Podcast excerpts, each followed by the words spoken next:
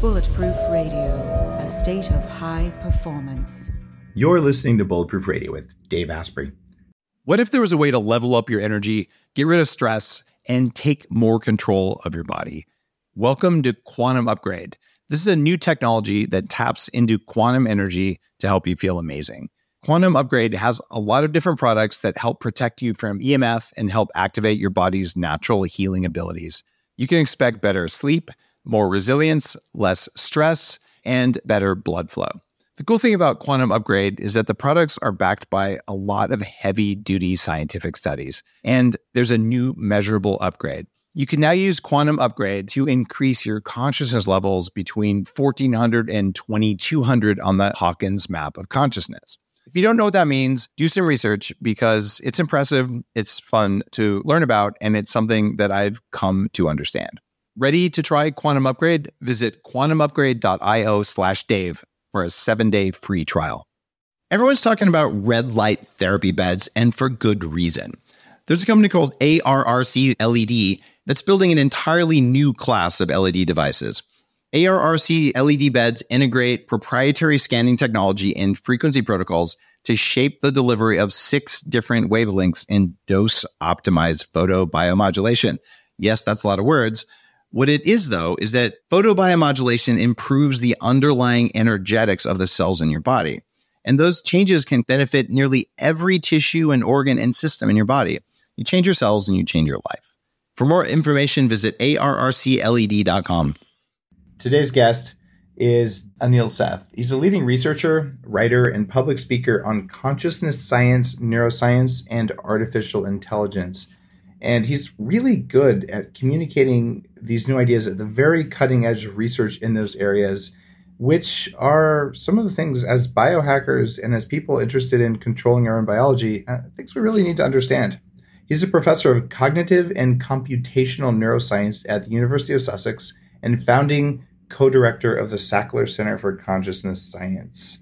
And he's working to understand the biological basis of consciousness by bringing together neuroscience, math, AI, computer science, psychology, philosophy, and psychiatry. Anytime you see someone bringing together a bunch of disparate fields like this around solving a problem, they always come up with new and interesting stuff, which is why biohacking got added to the dictionary because same idea, bringing together these fields that didn't talk to each other. That is exactly why I wanted to have Anil on the show today. Anil, welcome to the show. Oh, thanks for having me. It's a pleasure your TED talk in 2017 about how your brain hallucinates your conscious reality went nuts and has 7.4 million views. Did you expect that when you went on stage at TED? Definitely not. When I went on stage, I was just worried about getting through it without forgetting what I was going to say and getting this whole terrifying experience behind me. Uh, I don't think anybody really expects their video to be viewed that many times. So it was definitely a surprise, very pleasant one. I can tell you that uh, the video of me with this giant beard making bulletproof coffee has about two million views, and that took four years. So I got to say, you kicked my you kicked my butt there, and neither one of us today has a weird bushy beard. But what did you mean when you said your brain hallucinates your conscious reality? The epic title, by the way. But what's what's the gist of that? Well, the title is funny because actually one thing I didn't know in advance, but the title of the TED talk is about the only thing that you don't get to choose yourself. Uh, so that wasn't my title. And it can be misunderstood because what one way people have misunderstood it uh, is that as something that we just make everything up, that there's no objective reality out there and that uh, everything is just the product of the mind. That's not what I'm saying at all. If you go and stand in front of a bus, you'll know it. It's not just a figment of your imagination. And you know, a few people advised me to try that because they disagreed with what I was saying. I'm not saying that. What I mean is that it, it goes back to this old philosophical idea of the distinction between appearance and reality. Uh, so let's just assume there is a real world out there. I mean, that's really a question for physicists rather than for neuroscientists like me. We certainly perceive that there is a world out there, and we perceive the things within that world to be real. So when I look outside of a window and I see blue sky or clouds, because I'm in England, Uh, you know, these things seem to really exist, like the tree outside the window also seems to exist, seems to have a particular color. But then we know, for instance, colors, colors don't exist as colors out there in the world. All that's out there in the world is electromagnetic radiation, various sorts, who knows what else. But there's certainly nothing that is actually red or green out there in the world. I mean, we've known this since Newton. The brain is inventing colors from combinations of wavelengths. So color is a sort of perceptual construction. And I think the same thing goes for everything that we perceive, not just colors, for all the attributes of the world that, we experience around us, and critically, for how we experience ourselves, for the experience of being me or being you. That's also a construction. Now, the reason we use the word hallucination is because people typically think of hallucination as something very different from normal perception. That if you have an hallucination, you're really perceiving something that isn't there. The point I'm trying to make, and, and I'm sure we'll get onto this in, in more, more detail, is that there's really the same process going on. The same things in your brain are happening when you're having a hallucination, you know, perceiving something that other people don't as when you're engaged in normal perception. It's just some aspect of the balance has changed. There's some pretty clear neuroscience evidence that the brain is a really good uh, pattern matching system and pattern filtering system. So there's multiple layers of the prefrontal cortex, and they filter out stuff that you expect to be there that is there. So you don't have to pay any attention to it, but you don't really perceive it. The famous study with you know the gorilla in the middle of the basketball court that people don't see, et cetera, et cetera. So that would make sense there because we're filtering out a bunch of stuff that is in reality that we don't perceive and then therefore selectively choosing to perceive some things, not others. Is that accurate? I think that's half right. Okay. And it's very tempting to think of this idea of filtering out, that there's this hugely rich world of stuff out there. And you know, we know that we can only attend to one part of that hugely rich environment.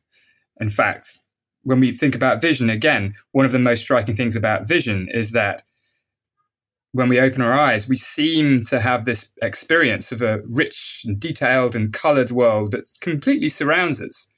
But we know that we only have high resolution vision and a very small part of our visual field.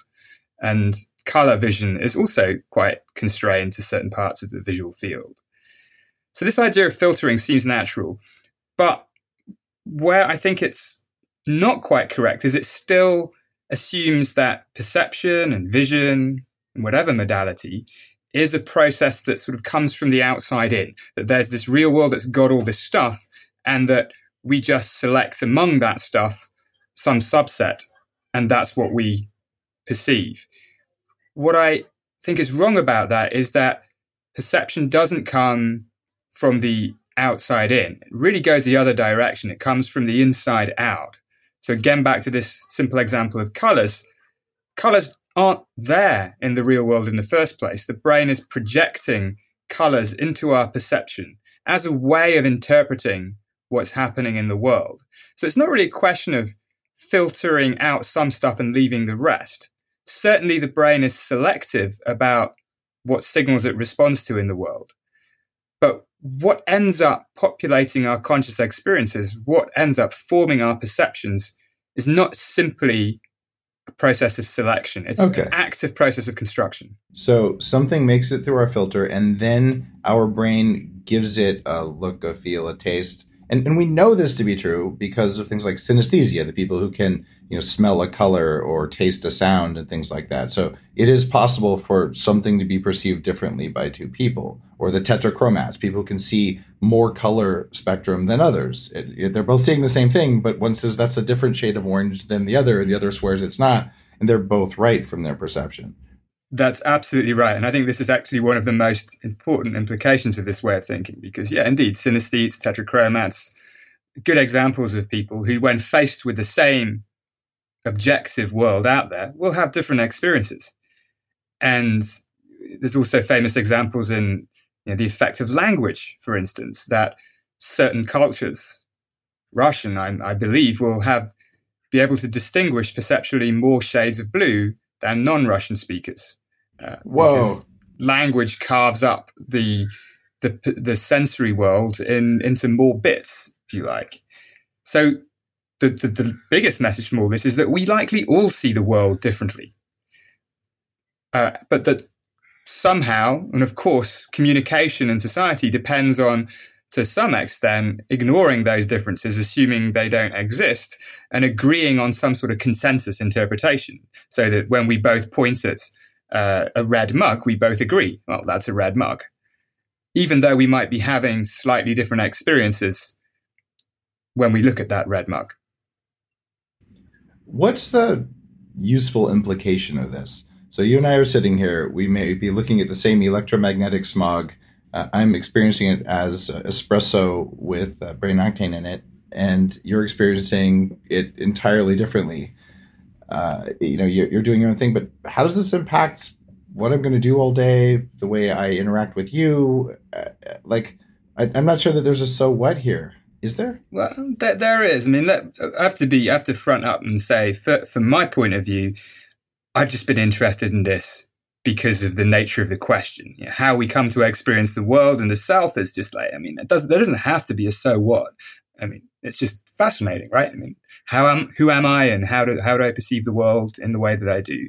Just fundamental questions. But there are implications as well. Uh, and these implications really do arise from the fact or the implication that each of us can perceive the world differently from each other, and that we can ourselves perceive the world differently at different times of our lives. And we, we also notice through, for instance, uh, mental illness and psychiatry. So a lot of the symptoms of mental illness and uh, certain psychiatric syndromes, conditions, are expressed through changes in perception. We perceive the world differently or we perceive ourselves differently. And so understanding how these perceptions are constructed by the brain and the body gives us a route to understanding what's happening in these psychiatric conditions and then coming up potentially with diagnosis and treatments. But there's also the, the positive side, which is that you know, we can train ourselves maybe to perceive the world differently than we do now, to optimize our perceptions perhaps. And also in recognizing that we do perceive the world differently from each other, I think it opens a space for cultivating a greater understanding in situations where people disagree about stuff. I mean, it's uh, I've been I live in England, and for the last three years, there's been this incredible debate about whether we should remain part of the EU or not. And I think this is a good example of the most like socially contextualized uh, extension of what I'm talking about you know, we're in this, everybody's in the same country. We're all faced with the same data broadly, though we can get back to that.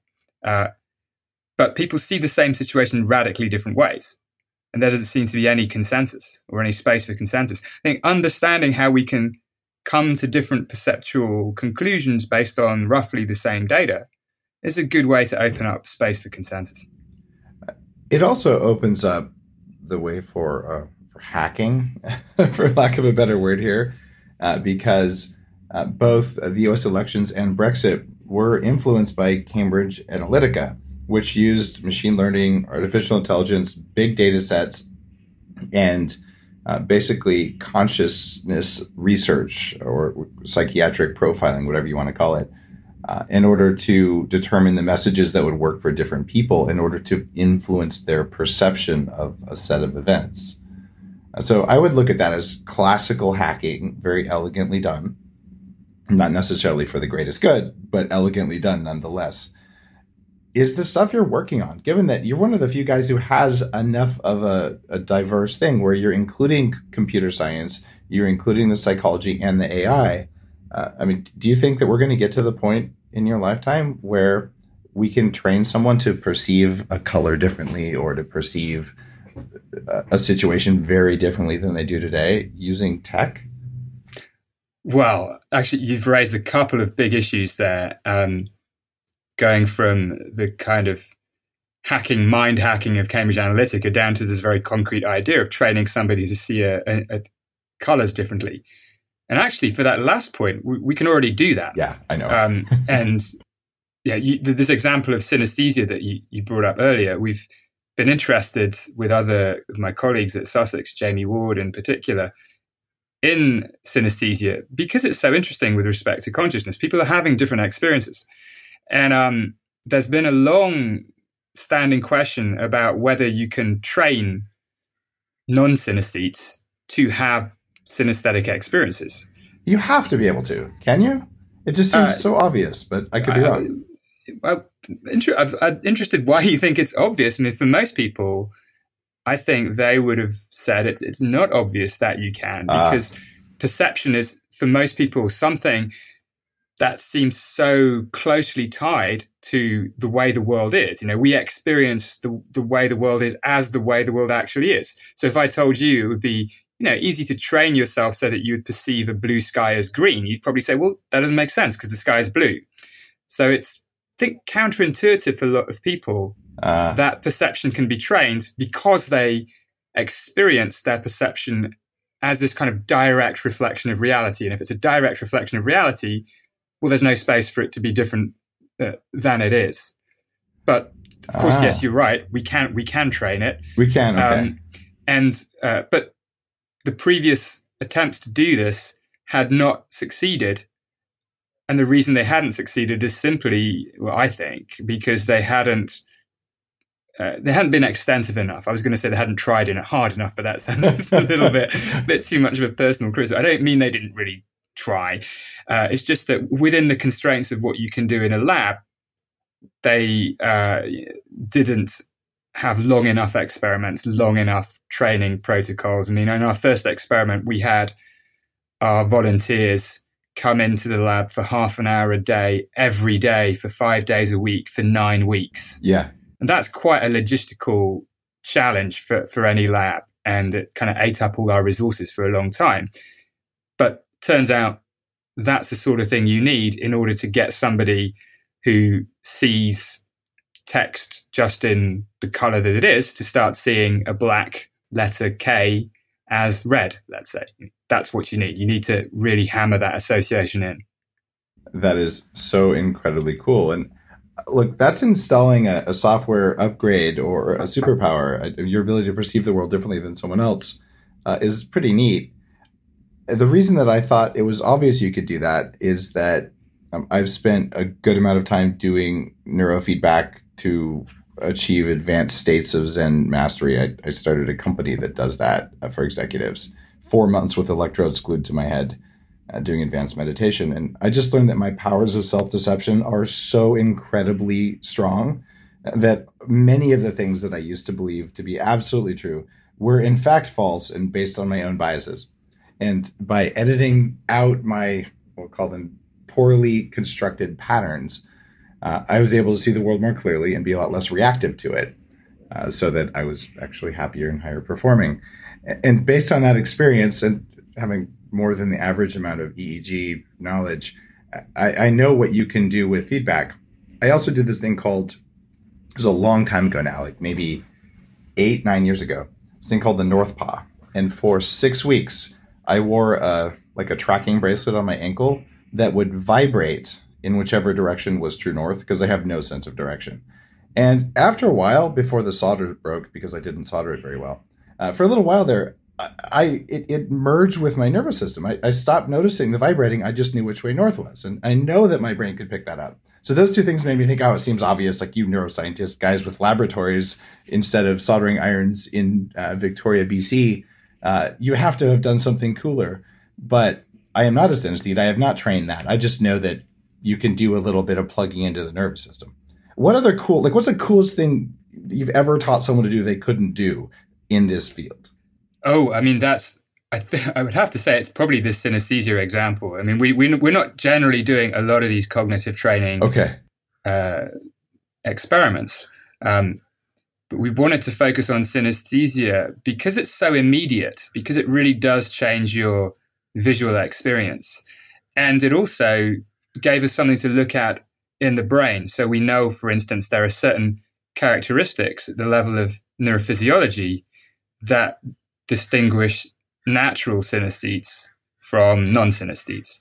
One of these, for instance, is that the visual cortex is more we like to call it excitable. So basically, you can you can sort of you know how how ready are the neurons in your visual brain likely to fire? You know, they're just sort of buzzing around, mm-hmm. and the way we assess that is we give a little electrical impulse to the visual cortex using something called transcranial magnetic stimulation, which is a way of injecting energy. Love it. And then we measure the the kind of echo, the response to that, and so what you can do is if the brain is more excitable, then you see a larger response to this perturbation, to this little pulse. Uh, as if it, okay, are you using? Is that part of the, no, training? Is actually this is not part of okay. the training. This is just a way to test uh, pre and post training. I mean, it's one thing to establish that okay. yes, their their their self-reported experience has changed, but then you know, being good scientists, we want to also try and correlate those changes in self-reported experience to changes in behavior, and then also ideally to changes at the level of the brain. And in this study, when we trained synesthesia, um, I, so since we've talked about it a while, I want to mention it was a study really led and run by my uh, colleagues and, and postdocs in, in, the lab at the time, Nick Rothen and, and Dan Bor and David Schwartzman. Uh, what we really wanted to see was could we observe changes in the brain as a result of these uh, these training paradigms that explained the changes in experience that people reported, and, and we were able to do that, which was quite exciting. I would imagine, and I know no academic would probably want to do this because it introduces more variables, but um, when I'm doing heavy duty neurofeedback training, I take everything that I know will raise nerve growth factor or BDNF, brain derived neurotrophic factor. For people listening who've read my uh, Headstrong book, um, you know, those are compounds your brain makes that makes you more neuroplastic. But I find that during training, if you can increase those with supplements or magnetic signals or electrical signals, uh, people tend to the, the, training sticks faster. And what if you could take your nine weeks down to four weeks in order to save money in the lab? Or would that pollute it? I suppose it's possible. I mean, actually, we we did a follow up study uh, because fact, the, the nine week study we did, we did test people midway through after four and a half weeks or five weeks, and basically most of the changes had already taken place there. Wow. So the next study we we just limited to five weeks, and we got pretty much the same result. So maybe you can go even lower. Maybe you could combine with other things. It's it's uh, lots of possibilities. Of course, the problem is that to systematically test and control for all these possible ways of enhancing oh, yeah. training or boosting it. It's, all, it's it, yeah, you're right. It's it's very very difficult to do. How many hours a day were these people training? Oh, so actually, this is still to me this is the surprising thing about it. Even though it sounds like a lot, it wasn't that much time. So they were training typically for half an hour a day. They would also have some homework to do each day. Uh, there would be something like reading a piece of text where the letters were colored in with the colors that we were trying to train. Mm. And then as the training progressed, so the important thing about the training here was that it had to be adaptive. So we we made the training harder and harder and harder as the time progressed, both to keep people's interest, uh, but also just to more deeply embed these associations. So, for instance, in this reading thing, we started where people were given text with the letters just colored in. But then over the course of the training, we gradually replaced the letters with just colored blocks. Wow. So by the end of it, you know, people, I, I don't remember exactly what proportion of the letters were replaced by colored blocks. But if I looked at that piece of text, I wouldn't be able to read it because it was mainly just blobs of color. But the people who'd been trained by that time, you know, they've been taken up to that level. So they now could could read this this text. So that all the tasks were adaptive like that. But people were typically training for half an hour a day for five days a week, and then doing something like this reading exercise at home in the evenings. Wow. And I'm surprised because it's actually, if you think about it, you know, we're managing to overcome a whole lifetime of not perceiving letters in other colors. And the fact that we can change something uh, that quickly with with you know what still seems quite effortful, but actually it's not that effortful. Is is really surprising. Now, there's a couple of caveats I, I really want to mention. First is I don't. It, it's not, I mean, this is what we, we call it synesthesia like experiences because, of course, you know, where we started, it's really impossible for me to know what your experience of the world is like. So I can't claim that the result of this training is exactly the same as somebody with synesthesia and how they would see the world. And of course, even within synesthesia, there's a huge variety of, of vividness of experience and of other characteristics. So we're not claiming to turn people literally into synesthetes uh, this way. So that's that's an important caveat. And we focused on colored letters because I think there's something quite open about letters uh, and reading because, of course, the brain did not evolve specific circuits for reading. Reading is a relatively recent cultural invention. Um, so, whatever the parts of our brain that are involved in reading, they're already expropriated from from some other function. So, the suspicion there is that the part of our brain involved in processing understanding letters is going to perhaps be more open to change than other parts of our brain. I feel like of the the quarter million people who will hear this episode in the first few weeks, at least a hundred of them right now are sketching out plans to train themselves to have some new ability in a half hour a day, and there will be open source software available to do this within nine months. and there'll be a whole community of people training themselves to do all sorts of stuff. And and I gotta say, if you're someone who decides to do that, let me know because I'll probably want to play with it because it's awesome. And if this sounds too weird, here's an example that may connect with people about this that I, I was just coming to realize as you talked about this.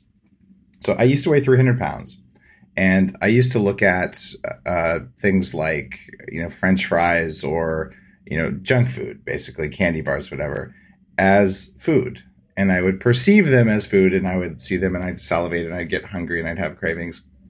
And after a few years of eating in a way that made me feel really good, I stopped perceiving them as actual food items. And someone said, "Oh, you know, uh, just turn at the street past whatever the fast food restaurant was."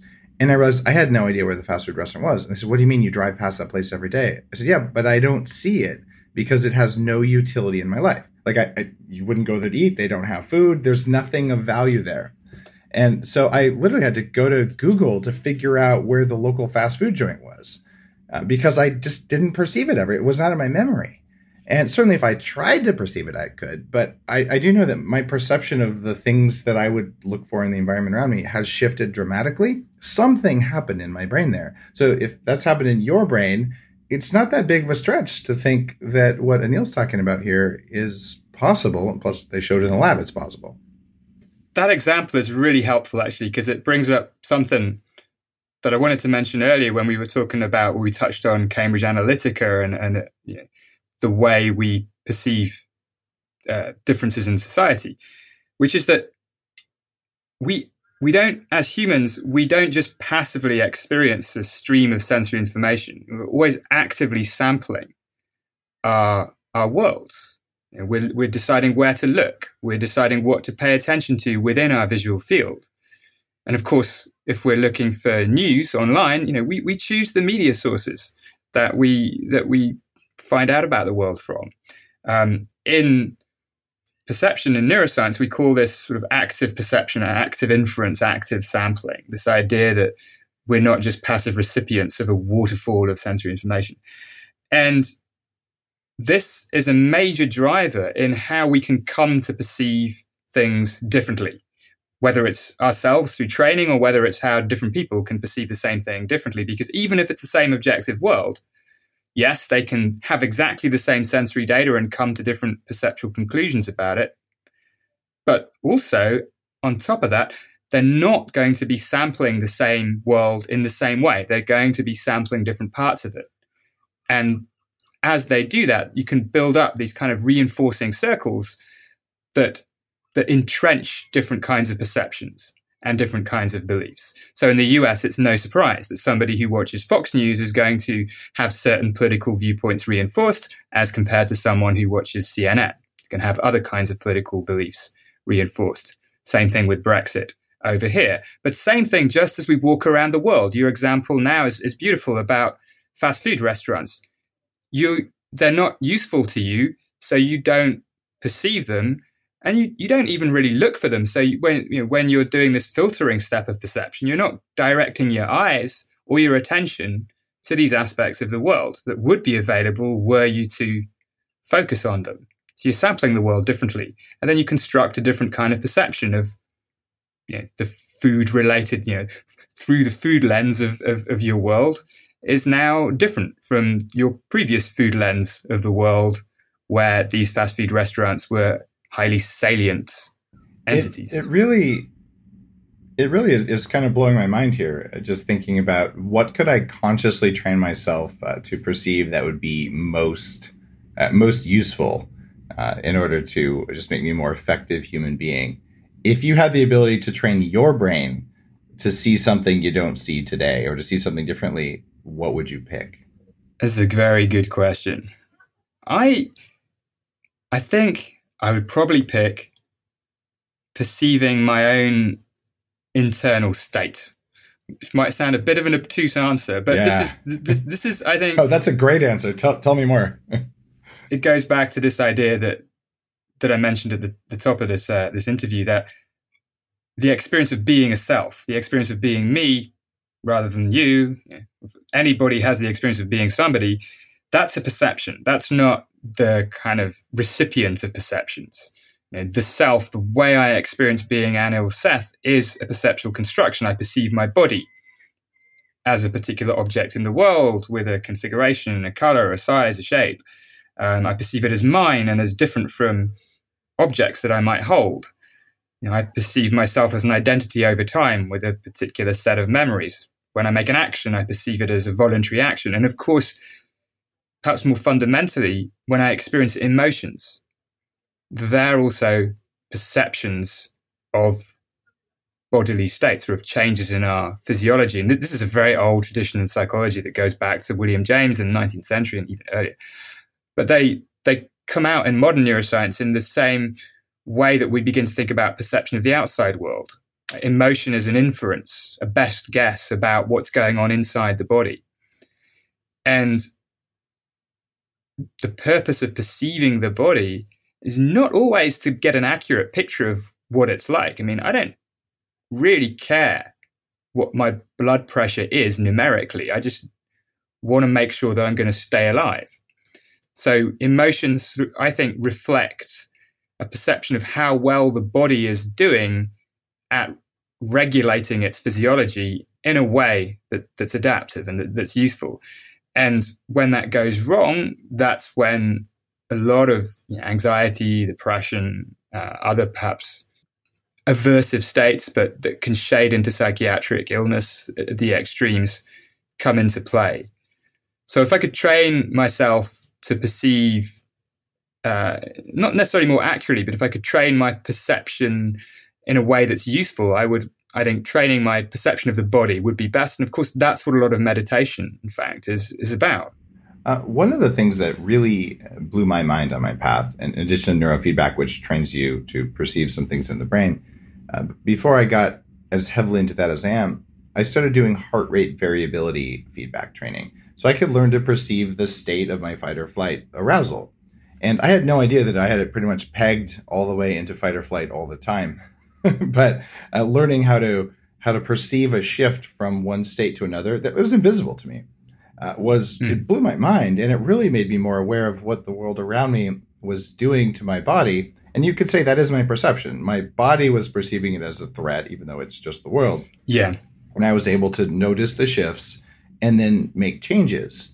Uh, and so that that though is a straight up bodily awareness function that's relatively easy to train.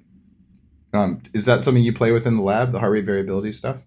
We look at it certainly. Um, we have not done too much in the way of, of training of heart rate variability per se. I have uh, I work very closely with colleagues at the medical school here, um, Hugo Critchley, Sarah Garfinkel, who've done a lot of work over the years looking at how well people can perceive heartbeats. And heartbeats are one very, very salient signature of, of internal physiology. And we differ in how well we can perceive our heartbeats, both between individuals and within individuals across time. And heartbeat detection does seem to be something you can train, although we have to be very careful about whether we're training that ability specifically or just training people to be generally good at a perceptual task which involves time. I mean, there's always these, these worries about specificity and potential confound. One thing you said, which I think is, is, is really important, is, is just this emphasis on feedback. And one of the lessons that you've obviously learned in your own journey, and one of the lessons that's very, very prominent in neuroscience is how powerful feedback really is. And the brain, in some sense, is a machine that's for prediction and it tunes its predictions based on feedback. We can think of sensory signals as not just telling us the way the world is, but as providing feedback based on our current best guess about what's out there. And anytime you can give the brain a feedback signal to work with, it seems to be very become much more possible to train uh, ourselves to control the source of that signal, whether it's heartbeat variability, whether it's the firing of an individual neuron, even you know, that can be trained through feedback. It, it's actually frightening. Uh, one of the reasons that I, when I did, when I opened the 40 Years of Zen uh, neuroscience uh, thing that I do, uh, one of the big reasons I wanted a neuroscientist I could work with on my own brain. But I bought clinical grade gear uh, to use at home uh, many years ago.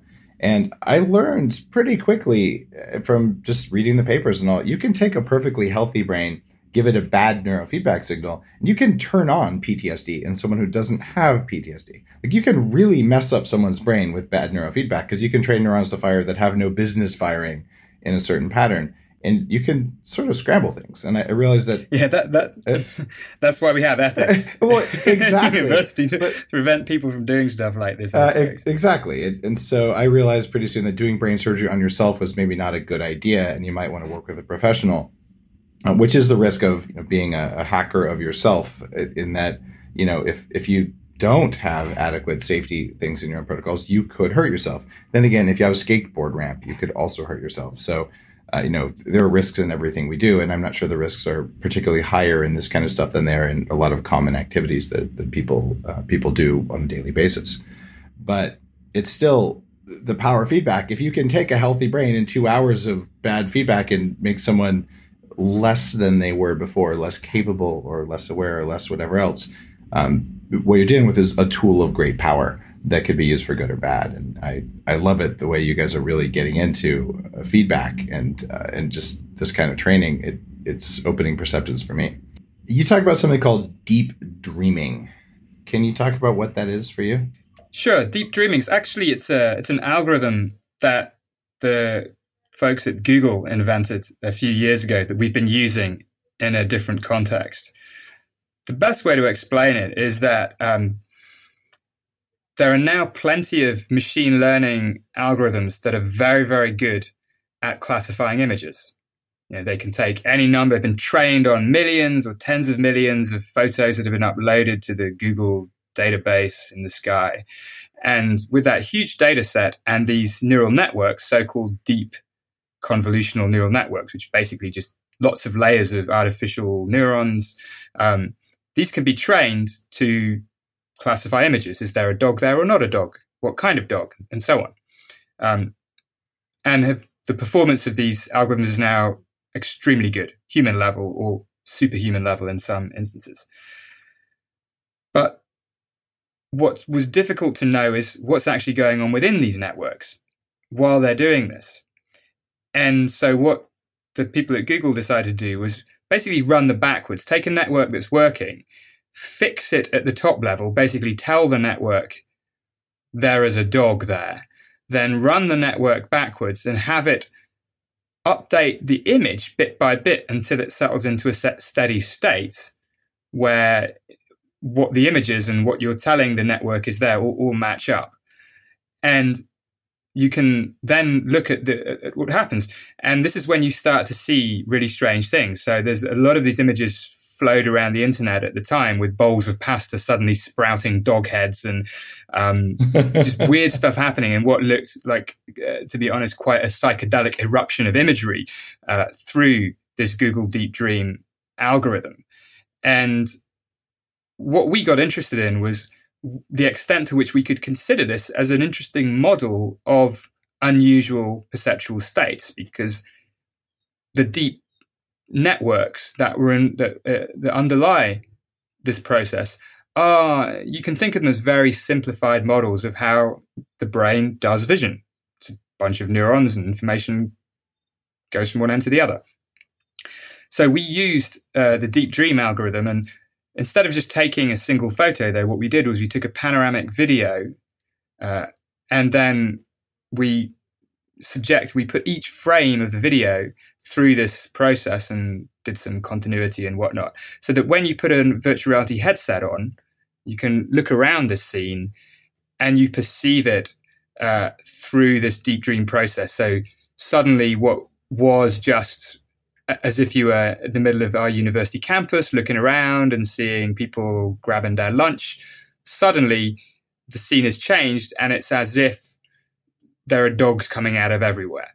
And the reason this is interesting is because I think it, it gives us a way of understanding this balance between uh, sensory data coming in and our prior expectations going the other way that through their interaction form what we perceive.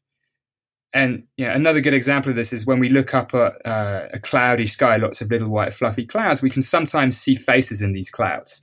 As you said earlier, the brain is extraordinarily good at pattern recognition. One of the patterns it's especially good at recognizing is faces. If you follow that, I think the Twitter thread Faces in Things, is brilliant, right? We see faces in pretty much anything because the brain is always projecting this, if you like, a face template onto onto whatever sensory signals are, are coming in. And you can understand hallucination and you can understand maybe psychedelic perception. You can understand this deep dream thing as just turning the dial so that these patterns for faces or dogs or whatever just become stronger. So we start to impose these patterns on things that we wouldn't normally do and for me, that's a, a really good lesson into how perception works all the time and also how it works in unusual circumstances like hallucination, like psychedelia. You work in the field of, of psychiatry as well. And I kind of think that if I wore virtual reality goggles for a week nonstop that were running the deep dreaming algorithms, you'd be flirting with madness I mean, you, would see all this stuff around you that isn't there. Uh, you, would be able to function. And I look at some of, of, you know, the most impressive and interesting art out there, where there's all sorts of images embedded in things, and and you look at it and like, what was going on? And then you find out that the artist was uh, pretty much deranged on some level or another. Uh, what happens when people put on these VR goggles, uh, seeing the world through one of these AI filters? The, the honest answer is we don't know. I mean, there's there's always a worry about the long term. I mean, we don't we know like over over ten minutes, not a lot, right? We don't tend to do these things for, for very long. Not much, yeah. Mostly because um, we don't need to do it for, for more than ten minutes to get some idea of, of how they're perceiving things. Also, just in VR, people tend to feel a little bit nauseous if they're wearing goggles for, for far too long. There's technical things like that. But the bigger question is, indeed. Uh, if people are manipulating the way they perceive things systematically and for extended periods of time, you know, what happens? And we were talking earlier about this cognitive training paradigm, but even there, that's just like isolated episodes of half an hour a day when people are doing particular tasks. We're not changing the way they perceive everything throughout their whole waking uh, life. And that's something that that uh, not done very often. You, you mentioned uh, you were wearing this magnet or something like a magnet that was giving you a sense of north. And it, it was a it was a vibrating cell phone motor. It would just vibrate whichever way it was north. I mean that that that's fantastic. I remember I heard that Oliver Sacks used to do something similar. I don't know if you heard this. That apparently he used to walk around with a bunch of magnets in his pockets that were so arranged oh, wow. so they would line up and always give him a sense of where north was. Um, Interesting. he used to just walk around New York with these magnets in his pockets. I quite like quite like that that idea. And there's this, you know, there's a wonderful tradition actually of of individual people just doing stuff like this. I mean, some of these early 20th century psychologists Um, there's a guy whose name I can't remember off the top of my head, but who's very interested in perceptual adaptation. So he'd wear these goggles, these inverting goggles, basically like a yes. 45 degree mirror. And, uh, you know, you put those on and then the world flips upside down and you can no longer do anything. You know, you try and pick up a cup of tea and you pour it all over yourself because you automatically adjust to your perception. And of course, your perception is now inverted. The idea is if you wear them long enough, your perception will um, will invert and become the right way up, and you'll be able to behave normally. And there's wonderful videos from like the 1940s, I think, of people uh, doing ridiculous things like skiing and fencing, uh, wearing these inverting goggles um, and wow. sort of managing to do it. But they have the before and after videos, and these the before videos are some of the funniest things I've ever seen. I think it's like somebody tries to stab somebody with a in a fencing thing, and the other the other guy just lifts his arm completely out of the way uh, because that's what you would do if you see things upside down. Uh, so there's there's a lot of questions to be asked actually about what the long term um, implications are of changing the way you might perceive the world. I think one of the lessons from these earlier studies was that if you, for instance, you wore these inverting goggles for a while, after a few days or after a couple of weeks, I don't know how long it took, people would be able to function and would perceive the world the right way up again. But then you take the goggles off, and suddenly now they couldn't function. Um, Right. I think it was a couple weeks, if I remember right, because this is one of those things. If you don't think your brain is neuroplastic and you read about these studies, it has to be. yeah, it is. It is. It is. But what what was interesting there was the recovery period was much shorter than the initial training period. So it might have taken a couple of weeks to train people to perceive things the right way up when they're wearing the goggles, but when they took the goggles off, it didn't take two weeks for them to recover, you know, to restore to their normal pre-goggle situation. So there is a lot of plasticity, but there's this. I think there's a if you like, there's a tendency to for the brain to return to old entrenched patterns once you take the training away. I want to get your neuroscience take on a couple different perception exercises uh, um, that I that just stand out in my own self experiments. Uh, one time a while ago, I was at a yoga retreat at uh, Yosemite National Park. And I'm standing on a stone uh, near the edge of a cliff and doing a one legged standing pose. Now, normally, when you're going to stand, you lose your balance, so you pick a fixed point in front of you on the floor about five feet away. But for me, the nearest fixed point was a half a mile away, and it was half dome. and I felt this really weird experience where all of a sudden my perception of reality around me got really big because my fixed point was no longer in my local area. In fact, it inspired me so much. I have a 28 foot tall tree that we topped uh, in my backyard with a ladder going up it. So I can stand on the top of the tree on one leg, wearing a climbing harness so I won't die uh, in case I fall, uh, and look out at you know the island across the way and i can stand on one leg and my perception of the world is so different than it normally would be if i didn't do this every now and then. What is going on with that?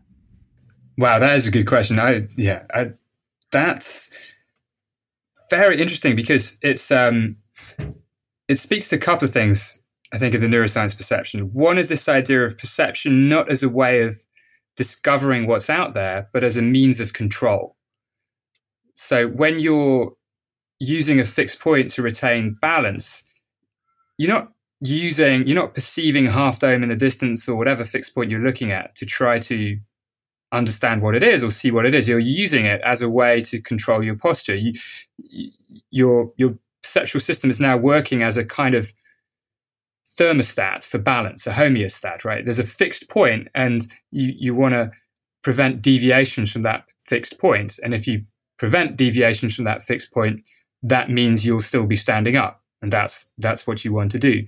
There's a beautiful and actually quite neglected theory in perception called perceptual control theory. And this is exactly the idea that uh, behavior is in the service of perception rather than the other way around.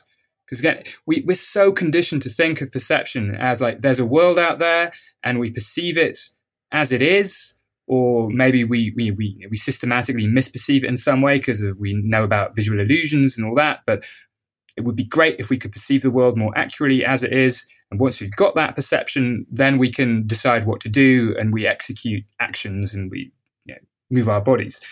And I think this is almost entirely wrong, right? I mean, we okay. don't you know, the purpose of perception is not to figure out objectively what's out there in the world. The purpose of perception is to enable our adaptive behavior.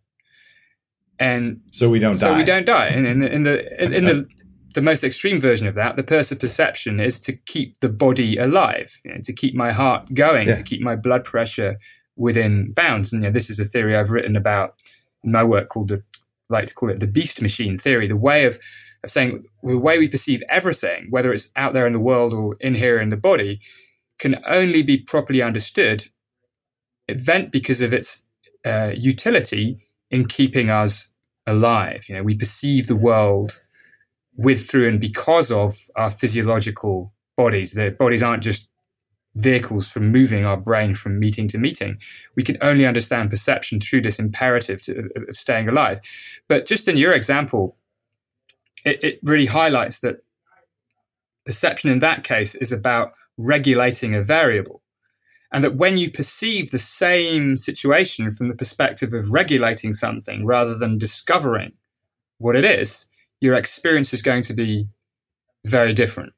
And we know perception works like this in many cases. One of the, classic experiment is how people catch a ball, whether it's baseball in the States or cricket in, in, in England, in the UK.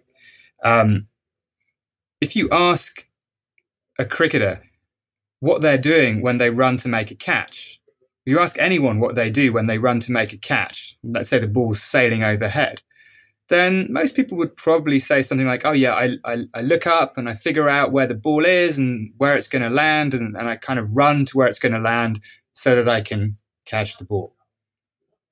But that's not what people are doing.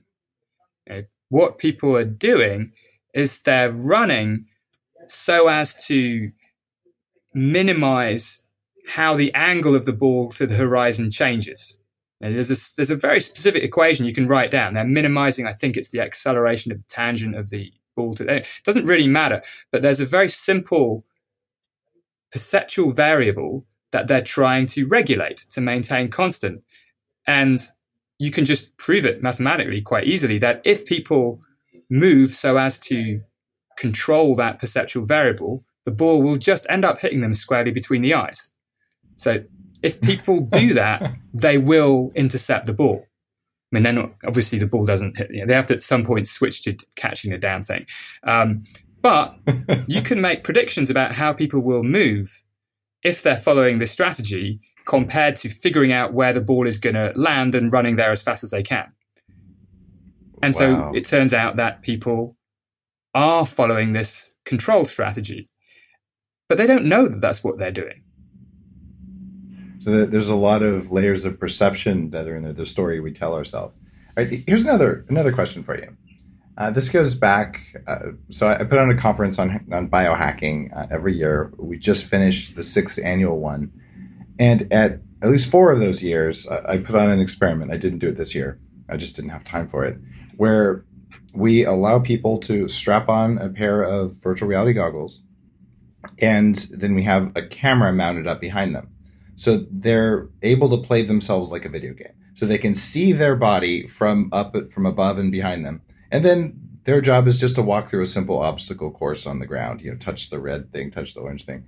And it blows people's minds. Like all of a sudden your consciousness is outside of your body and it's uh, it, it's actually kind of a, an emotional experience, uh, for lack of a better word. And I set this up. I've had my kids do it in the driveway, and uh, and I've certainly done it. And it's it, it's a, just a kind of a liberating thing. We just realize maybe I'm not that meat. What is your uh, neuroscience uh, perception expert take on what that's doing to our brains? Oh, that, that's a great um, exercise, great experience. Actually, we, have done very similar things in, oh, in cool. the lab here, and, and we do public uh, science events quite frequently, and we set up virtual reality things, much like that. Oh, neat. And Yeah, I, I love it because for, for a number of reasons. The first is that I think the most fundamental thing I take from from these kinds of setups is again it deconstructs our assumption about what the self is. I mean, we tend to assume that part of what it is to be me is that the first person perspective, that my first person perspective is located somewhere inside my head, probably, you know, maybe in my forehead, a little bit behind my forehead, but somewhere in there. And that's just like taken for granted. That's where my mm-hmm. first person perspective is. And then when you hear of people reporting things like out of body experiences, it's tempting to dismiss it a little bit and say, no, like, you know, the soul, being a good materialist and thinking that souls aren't these things that float around in a Cartesian immaterial heaven. Um, that, nah, you know, your soul doesn't leave your body and go flying around. And what a demonstration like this does is it shows that actually you can very well have the experience of a first person perspective that is not located where your body is. And that doesn't mean that your soul has left your body. It just means that a first person perspective is another kind of perception. It's another perceptual inference. Like in your case, you generate these out of body like experiences because you're giving people literally a different perspective. They see themselves from an external perspective. So, from the brain's point of view, the best explanation for that kind of video input is that the first person perspective has shifted to somewhere else. It's, it's, what makes best sense of the data.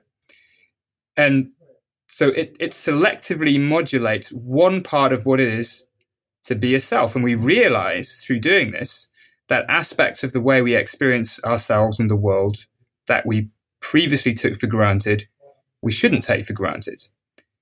And it also helps us understand phenomena in neurology because there are, uh, it's not just these very vivid and occasional out of body experiences that, that, that we've heard about in, in spiritual and religious contexts or in operating theaters and so on. Uh, people have there's a whole variety of these what we call full body illusions. Um, so there's the closest I think that these virtual reality manipulations get us to is something that we call autoscopic phenomena. So an autoscopic phenomena is something where you see yourself from a different perspective, but you still feel yourself to be where your body really is to some extent. There's a dissociation from it's not a full blown out of body experience where everything about you has shifted somewhere else. Then there's heautoscopic experiences with an H in front of it, which is where people, these are also called doppelganger experiences, where people can perceive another version of themselves and their self location may oscillate from one body to the other. And apparently, uh, I think Dostoevsky used to suffer from, from this condition, um, or some famous author did. So we can start to get a handle on some of these, what are on the face of it, very peculiar conditions where people report really weird disturbances of how they experience their selfhood. And we can come up with quite natural explanations for them. That is uh, that is amazing. I'm I'm blown away at, at, just all the the stuff that's going to be coming our way over the next 10 years because of the work you're doing uh, and the work uh, many others are doing around our perception of reality. And I think we're going to become better at understanding when we're seeing an accurate representation and when we're seeing one that is uh, highly colored by our own experiences in the past. And it feels like the better we do that, the the better off we'll be as people. I think the key is that we my hope is that we might actually move away from this idea, this ideal of accuracy, um, mm. because it really, it really relies on this assumption that there is a single way the world is, and that we need to calibrate our perception to fully, objectively, accurately reflect that. But just to go back to where we started with the simple example of color, you know, color is not out there in the world. Color is already a construction of, of the of the brain. So I think we we need to develop ways of training our perception, not necessarily so that it's the most accurate, but so that it's the most useful for us as individuals and for us as collections of individuals within a society of diverse people who will see the world in different ways. Very well said. Anil, I have another question for you that is going to touch on consciousness uh, for sure. And I've been asking people in, in Game Changers. My my last book was based on this. You know, almost 500 uh, people advice for performing better as a human being. Uh, one of those big pieces of advice was was get outside yourself. People who, perform well found some way, whether it's meditation or hallucinogens or some practice to get a better perception of themselves. So I've changed my question because my next book is around anti-aging and my quest to live to at least 180. And uh, you may look at that and go, "What the hell are you talking about?" D- different thing, but I, I, believe that that is probably achievable. So someone's got to do it. Um, I'll sign up. Uh, it's okay if I die trying. Now, my question for you is how long do you want to live? It's a very good question. It varies, in all honesty. it, it, my answer might not be the same uh, every day. I, one, I, will answer it indirectly with a with a short story of a, of a, personal experience or a personal lack of experience. You know, of course, this fear of mortality or just the conception of mortality that is so difficult to face or grasp. The the idea of not existing is so counter to everything that our brain does. I mean, all our perceptions are geared towards the continuity of our of both our physiological and our psychological identity. And I think that's why it's so difficult to face up to the realization that ultimately, whether it's after 80 years or 180 years or 180,000 years, that's not, you know, that's going to come to an end. And so I've nothing against sort of life extension apart from its possible inequitable distribution among yeah. society. That's definitely an issue. For these age anti-aging technologies, that's a different conversation. Um, but in thinking and reflecting on this personally, I'm drawn to a couple of things. One is that I think we overestimate our continuity and identity as an individual anyway. So I've, I've used this term in some of my work called self change blindness. So we know from many experiments in psychology that if things change slowly, we tend not to perceive them as changing at all. Right. We're kind of blind, perceptually and cognitively blind to things that change very slowly. Explains why we're, you know, we're not perceiving the effects of climate change so much. Things are changing more slowly, so we perceive them as not changing at all. And I think this applies to the self as well, and actually more than it applies to the world. And that's because perception of the self is really geared towards keeping it the same in the same way that we wanted to keep the angle of the cricket ball the same to catch it, I want to keep my blood pressure the same. I want to keep my heart rate variability the same because that's consistent with me staying alive. So I'm going to perceptually overestimate how continuous I am. I know that I'm not the same person I was when I was 10 years old. I'm unlikely to be the same person when I'm 76 as I am in my mid 40s now. But it's so, in a sense, there's less to hang on to. Like, what does it mean to extend my uh, life to whatever arbitrary horizon? Because I won't be the same person then anyway. Um, so that's one one thing, and I think you can come to this recognition through meditation, through other kinds of, as you say, various ways of getting outside yourself. You can start to realize this. And the other reflection was my experiences of general anesthesia. And you know, I've had a few operations uh, over my life, and they've all gone well, thankfully. And in the last, and each time, I've got more interested in just the experience of losing consciousness under anesthesia and regaining it on the other side. And there's something about anesthesia which, for me, I find extremely reassuring about the prospects of non existence because it's really oblivion. It's not like going to sleep at all. If, if I, I don't know, Yeah. Dave, have you had have you had general anesthesia? I've had general anesthesia as well as I just did ketamine on uh, on video recently. but I, see, I think there's probably a big difference there because There is, whether yeah. you're asleep and yeah, I mean ketamine is used as an anesthetic, but it's it, but it's kind of an general. extreme dissociation. It's Correct. not the complete oblivion of something like propofol or midazolam or some of the classic general anesthetics that you would you, you would get in operating theaters um, in the West or everywhere really. Um, and when you go under general anesthesia, there is nothing. You know, you Yeah. could have been under for five minutes, five hours, or 500 years. It doesn't matter. You are not there. And I find this sort of existentially reassuring because when you're gone, you're gone, and there is nothing. And uh, it, this is a there's a book title by one of my favorite authors, Julian Barnes, and the book title is called "Nothing to Be Frightened of."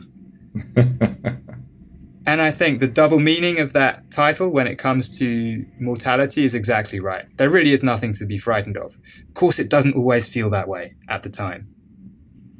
That is uh, very eloquently put. And uh, yeah, if there's nothing to be frightened of, then you got nothing to be frightened of. And if there's something else that you have no provable ability to do, you have no control over it anyway. So there's still nothing to be frightened of.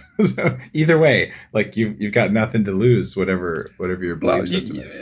it's not necessary. It's also just let me be clear. It's not. It's not. I'm not saying this is a desirable condition to be in. You know, I think Yeah. life is better.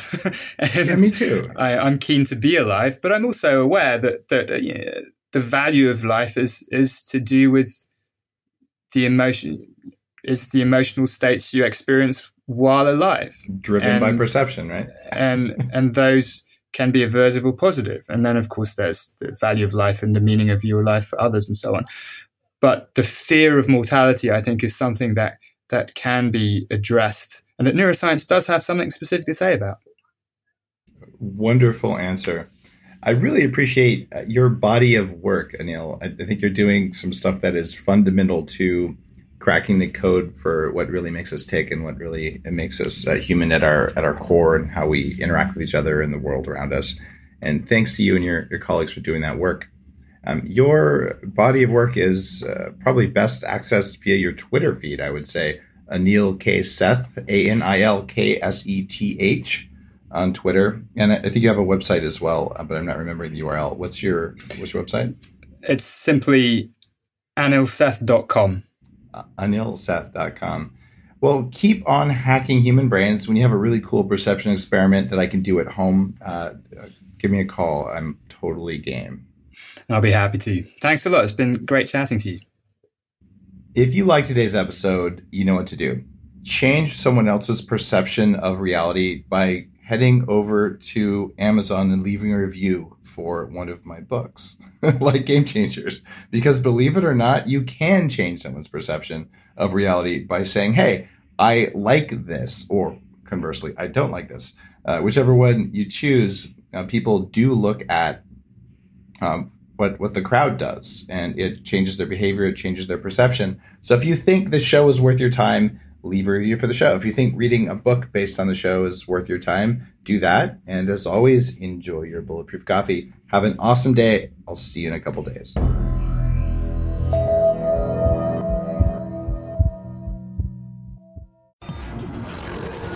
The Human Upgrade, formerly Bulletproof Radio, was created and is hosted by Dave Asprey. The information contained in this podcast is provided for informational purposes only and is not intended for the purposes of diagnosing, treating, curing, or preventing any disease. Before using any products referenced on the podcast, consult with your healthcare provider, carefully read all labels, and heed all directions and cautions that accompany the products. Information found or received through the podcast should not be used in place of a consultation or advice from a healthcare provider. If you suspect you have a medical problem or should you have any healthcare questions, please promptly call or see your healthcare provider. This podcast, including Dave Asprey and the producers, disclaim responsibility for any possible adverse effects from the use of information contained herein. Opinions of guests are their own, and this podcast does not endorse or accept responsibility for statements made by guests.